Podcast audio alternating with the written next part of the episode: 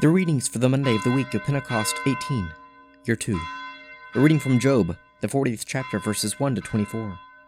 And the Lord said to Job, Shall a fault finder contend with the Almighty? He who argues with God, let him answer it. Then Job answered the Lord, Behold, I am of small account. What shall I answer thee? I lay my hand on my mouth. I have spoken once, and I will not answer. Twice, but I will proceed no further. Then the Lord answered Job out of the whirlwind Gird up your loins like a man. I will question you, and you declare to me. Will you even put me in the wrong? Will you condemn me, that you may be justified? Have you an arm like God, and can you thunder with a voice like his? Deck yourself with majesty and dignity, clothe yourself with glory and splendor, pour forth the overflowings of your anger, and look on every one that is proud, and abase him. Look on every one that is proud, and bring him low and tread down the wicked where they stand. Hide them all in the dust together, bind their faces in the world below. Then will I also acknowledge to you that your own right hand can give you victory. Behold, Behemoth, which I made as I made you, he eats grass like an ox. Behold his strength in his loins, and his power in the muscles of his belly. He makes his tail stiff like a cedar, the sinews of his thighs are knit together. His bones are tubes of bronze, his limbs like bars of iron. He is the first of the works of God. Let him who made him brings near his sword. For the mountains yield food for him, where all the wild beasts play. Under the lotus plant he lies, in the covert of the reeds, and in the marsh. For his shade the lotus trees cover him, the willows of the brook surround him. Behold, if the river is turbulent, he is not frightened. He is confident, though Jordan rushes against his mouth. Can one take him with hooks, or pierce his nose with a snare? A reading from Acts, the 15th chapter, verse 36, through the 16th chapter, verse 5. And after some days, Paul said to Barnabas, Come, let us return and visit the brethren in every city where we proclaim the word of the Lord, and see how they are. And Barnabas wanted to take with him John, called Mark. But Paul thought best not to take with him one who had withdrawn from them in Pamphylia, and had not gone with them to the work. And there arose a sharp contention, so that they separated from each other. Barnabas took Mark with him, and sailed away to Cyprus. But Paul chose Silas, and departed, being commended by the brethren to the grace of the Lord. And he went through Syria and Cilicia, strengthening the churches. And he came also to Derbe and to Lystra. A disciple was there, named Timothy, the son of a Jewish woman who was a believer, but his father was a Greek. He was well spoken of by the brethren at Lystra and Iconium Paul wanted Timothy to accompany him, and he took him and circumcised him because of the Jews that were in those places, for they all knew that his father was a Greek. And they went on their way through the cities. They delivered to them for observance the decisions which had been reached by the apostles and elders who were at Jerusalem. So the churches were strengthened in the faith, and they increased in numbers daily. A reading from the Gospel of St. John the 11th chapter, verse 55, through the 12th chapter, verse 8. Now the Passover of the Jews was at hand, and many went up from the country to Jerusalem before the Passover, to purify themselves.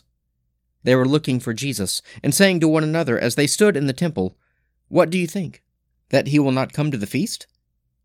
Now the chief priests and the Pharisees had given orders that if anyone knew where he was, he should let them know, so that they might arrest him. Six days before the Passover, Jesus came to Bethany, where Lazarus was, whom Jesus had raised from the dead. There they made him a supper. Martha served, and Lazarus was one of those at table with him. Mary took a pound of costly ointment of pure nard and anointed the feet of Jesus, and wiped his feet with her hair. And the house was filled with the fragrance of the ointment.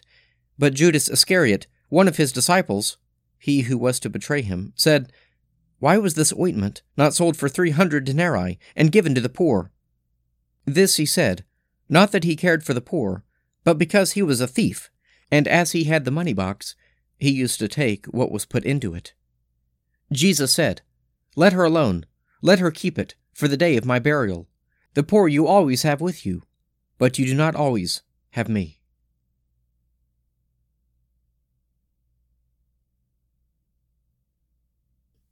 Psalm 102 Lord, hear my prayer, and let my cry come before you. Hide not your face from me in the day of my trouble. Incline your ear to me. When I call, make haste to answer me. For my days drift away like smoke, and my bones are hot as burning coals. My heart is smitten like grass and withered, so that I forget to eat my bread. Because of the voice of my groaning, I am but skin and bones. I become like a vulture in the wilderness, like an owl among the ruins. I lie awake and groan. I am like a sparrow, lonely on a housetop. My enemies revile me all day long, and those who scoff at me have taken an oath against me. For I have eaten ashes for bread, and mingled my drink with weeping.